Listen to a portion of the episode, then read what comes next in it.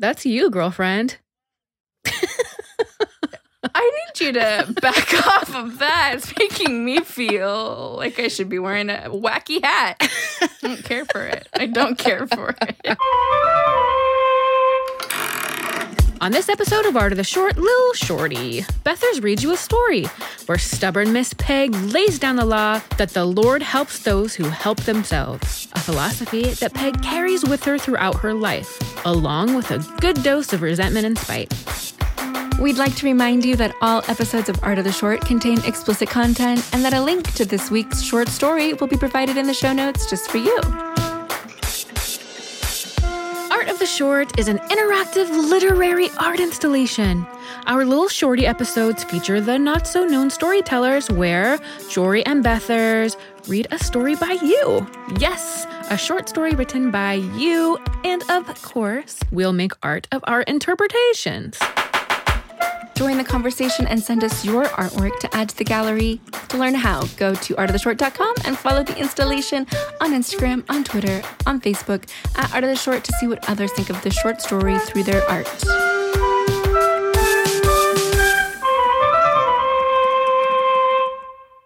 Hi, Bethany. Hi. Hey, Jory. Hi.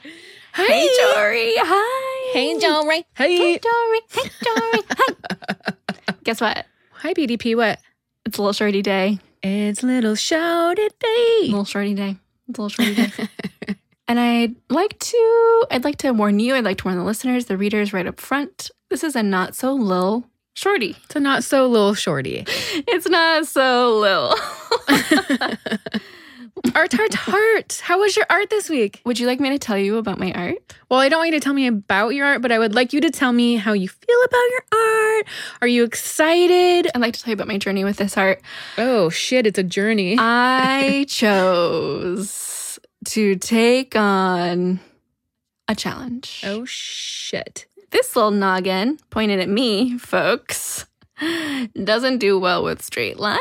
Shit, shit, okay. shit. or um, even circles. Anything that needs to be accurate not for me. And did i choose like an architectural rendering? Uh-oh. uh-oh. Uh-oh it's right.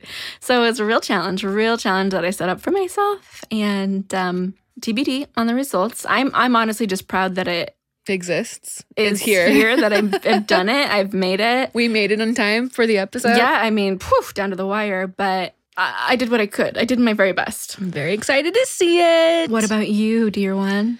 I like my art this week. I can't lie. good, because the story was inspiring. It inspired good art. I felt a little embarrassed. This week's short story is by Dan Sanders. Dan's work has been featured in Hobart, Split Lip, the Hong Kong Review. Oh, he even wrote a book about flowers that was sold on QVC. That's pretty fucking amazing. Dan's novella called The Loop is available from Anvil Press, and to learn more about Dan, go check out his work at dan-sanders.com. Featured on OK Donkey, this is Escalator by Dan Sanders. They took the candy store away, Peg said, waiting her turn.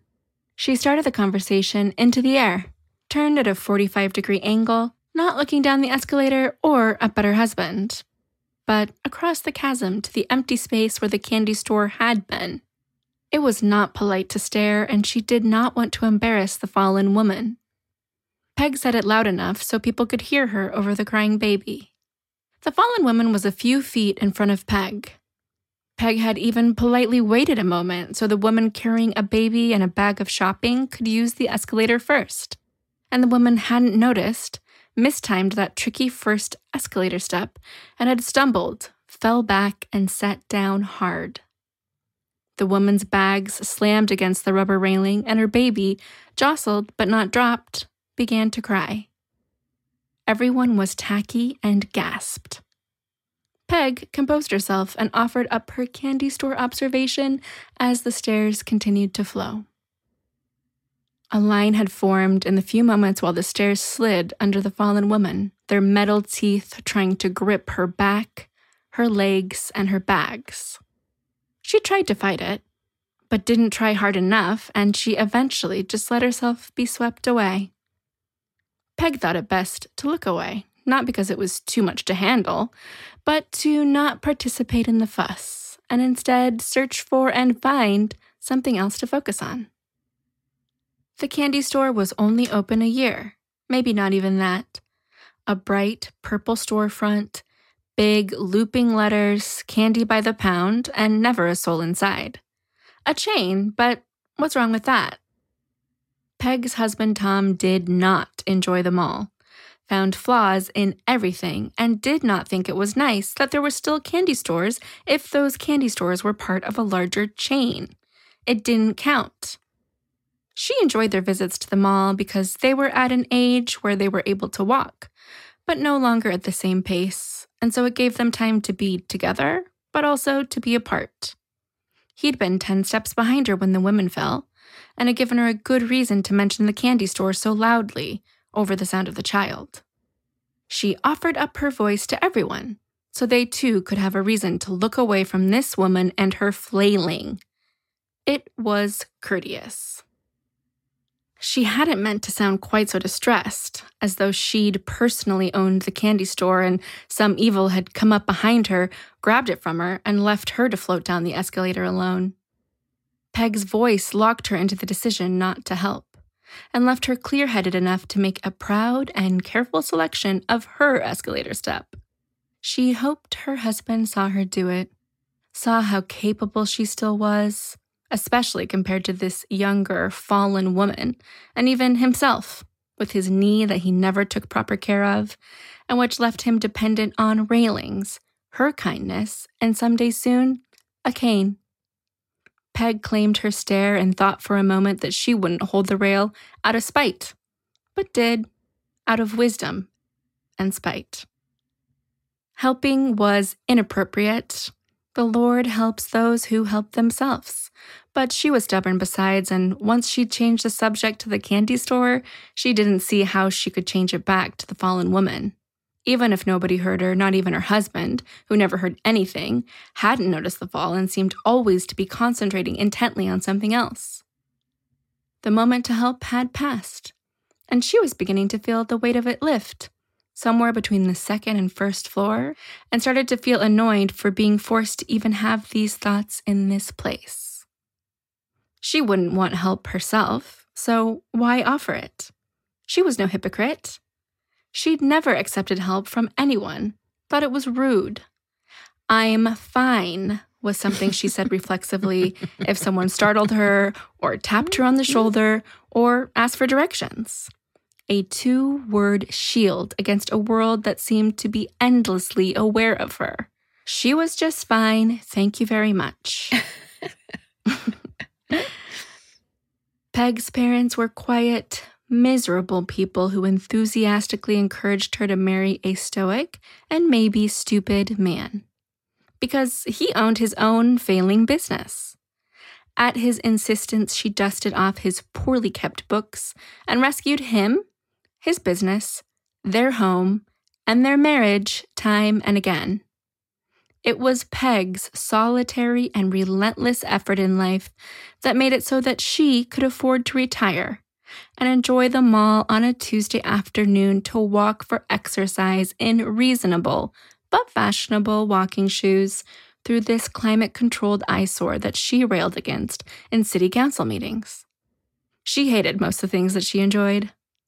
She was certain, becoming only more certain as they descended, she would have slapped the hand that offered help. What a shame for that woman to be so helpless. Not to mention the baby, to be saddled with such a mother, born into the kind of life that was ruining this neighborhood. If she'd fallen, she would prefer it if everyone looked away, looked at their phones, or dispersed like a shot had been fired. She would also have had the dignity to not continue to ride the escalator seated. She would have had the strength and humility to stand. She would not have sat there in a heap, demanding attention, generating pity, radiating her pain into others. She would have thrown her bags into the penny fountain below and forced her child to stop wailing. That child deserved to learn a valuable lesson about self reliance, minding your step, making better choices. Sorry to laugh. It's too much. Peg made relentlessly good choices, and to the best of her memory, had never once fallen down. Peg and Tom did not have children, though she couldn't remember the exact circumstances of how they came to that decision. Sometimes she remembered that there was a matter of fact doctor's visit, and sometimes during a night of drinking and listing regrets, her husband saying something about barely surviving their own past and not creating more burden. He would take it away from her, and she would try to pull it back, and they'd argue over their non child until they wondered why they were talking about it. She was certain that she once knew the exact moment they made the decision. She memorized it so she could deflect criticism from her parents or when Tom became stricken with regret. She remembered remembering that there was one conversation when decisions were made and when they chose this life over that, and they were done with it, put it away forever. She dusted off her hands whenever she thought about it, even now, on the escalator. But it was a long time ago now, long enough that it seemed like a reasonable thing to forget. She was deciding not to be worried about the forgetting. Tom had been hinting that she'd been getting chronically forgetful lately and agitated, angry. He liked to scare her, and she had decided to let herself resent him for scaring her, as he did about her knee nagging. Resenting each other gave them something to do. She kept a list of the things that he said she'd forgotten and looked at it every day. Peg. Beg. Forgiveness was hard, required too much reflection, which she thought was haughty. They were at the age now where their children would have forgotten about them anyway, so it had all sorted itself out. They'd have non grandchildren by now. They'd be ignored by two generations, and they'd still have just wound up here, trying to ignore each other and this woman at the end of the escalator, her adrenaline wearing off and finally allowing herself to cry about the fall. Peg took the appropriate caution and planned her dismount as the stairs flattened out to merge with the floor and accidentally locked eyes with the crying woman. Her baby was cooing, coming down from her emotions as the crying woman was ramping up. Peg looked away and up, deciding that the cooing reminded her of the summer birds that would become lost and fly overhead, trapped in the giant expanse of the mall.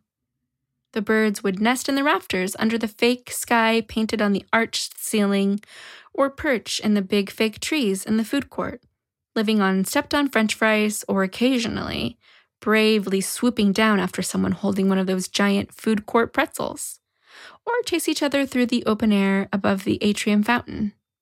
She wondered if they didn't know the difference, if they were born in the building and didn't know that there was an outside world, or if they knew but didn't care and they knew that they were safe and good enough was good enough, and made the smart decision to stay. Three people helped the woman up from the floor and held her baby as she limped to a bench between two potted plants, which Peg knew to be fake. She stared at the baby, felt the five empty stairs to the bottom of her husband's feet, and from the last stair, she called back over her shoulder. Did you hear what I said? I said they took the candy store away. He hadn't heard and she took his hand, and they guided each other around all the unnecessary commotion.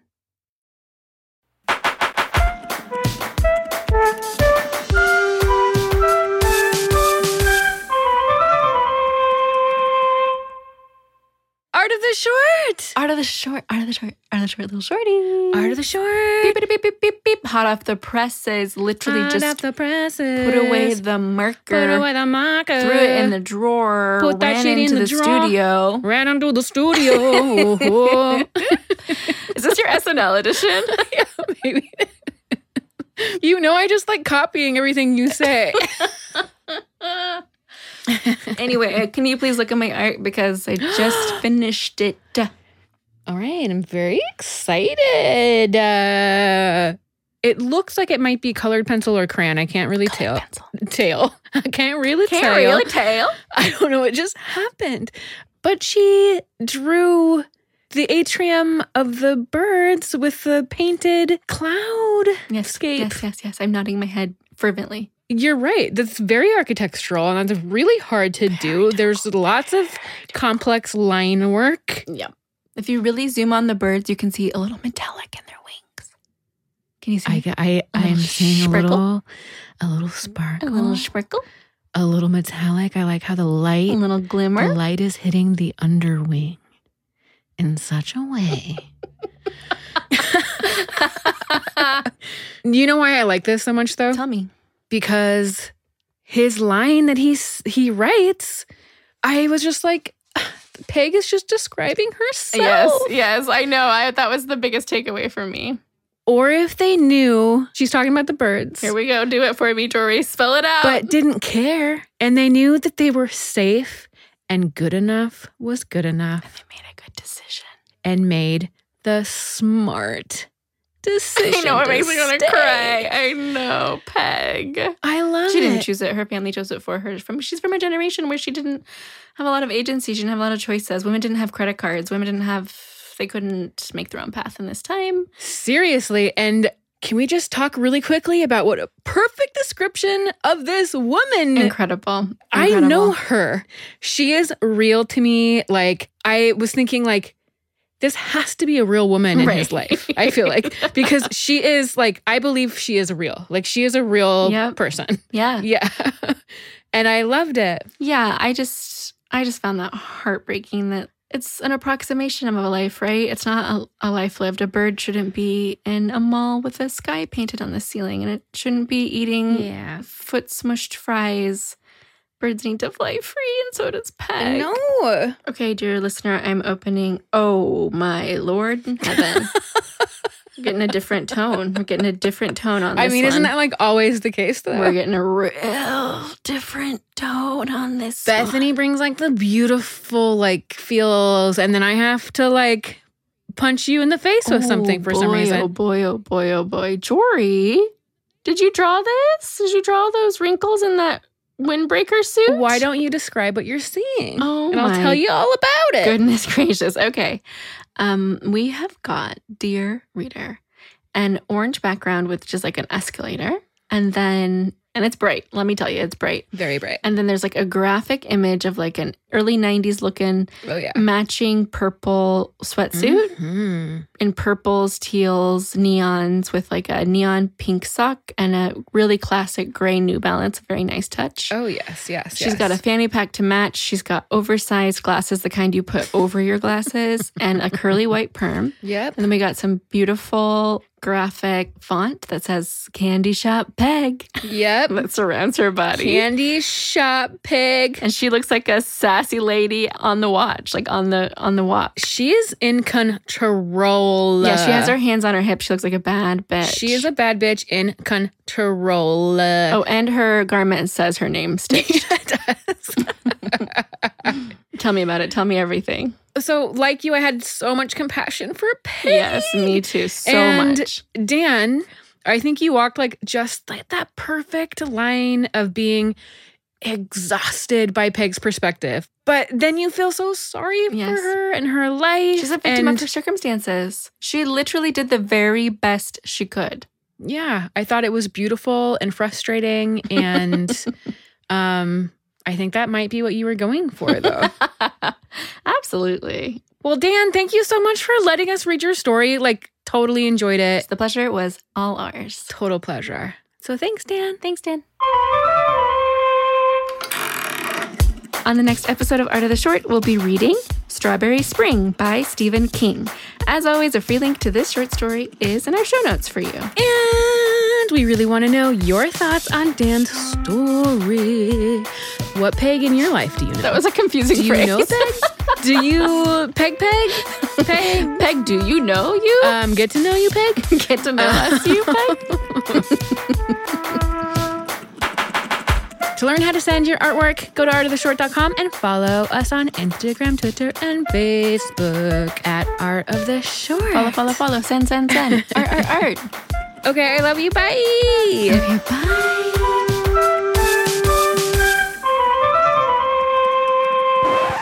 Girlfriend. Tori, you're on notice.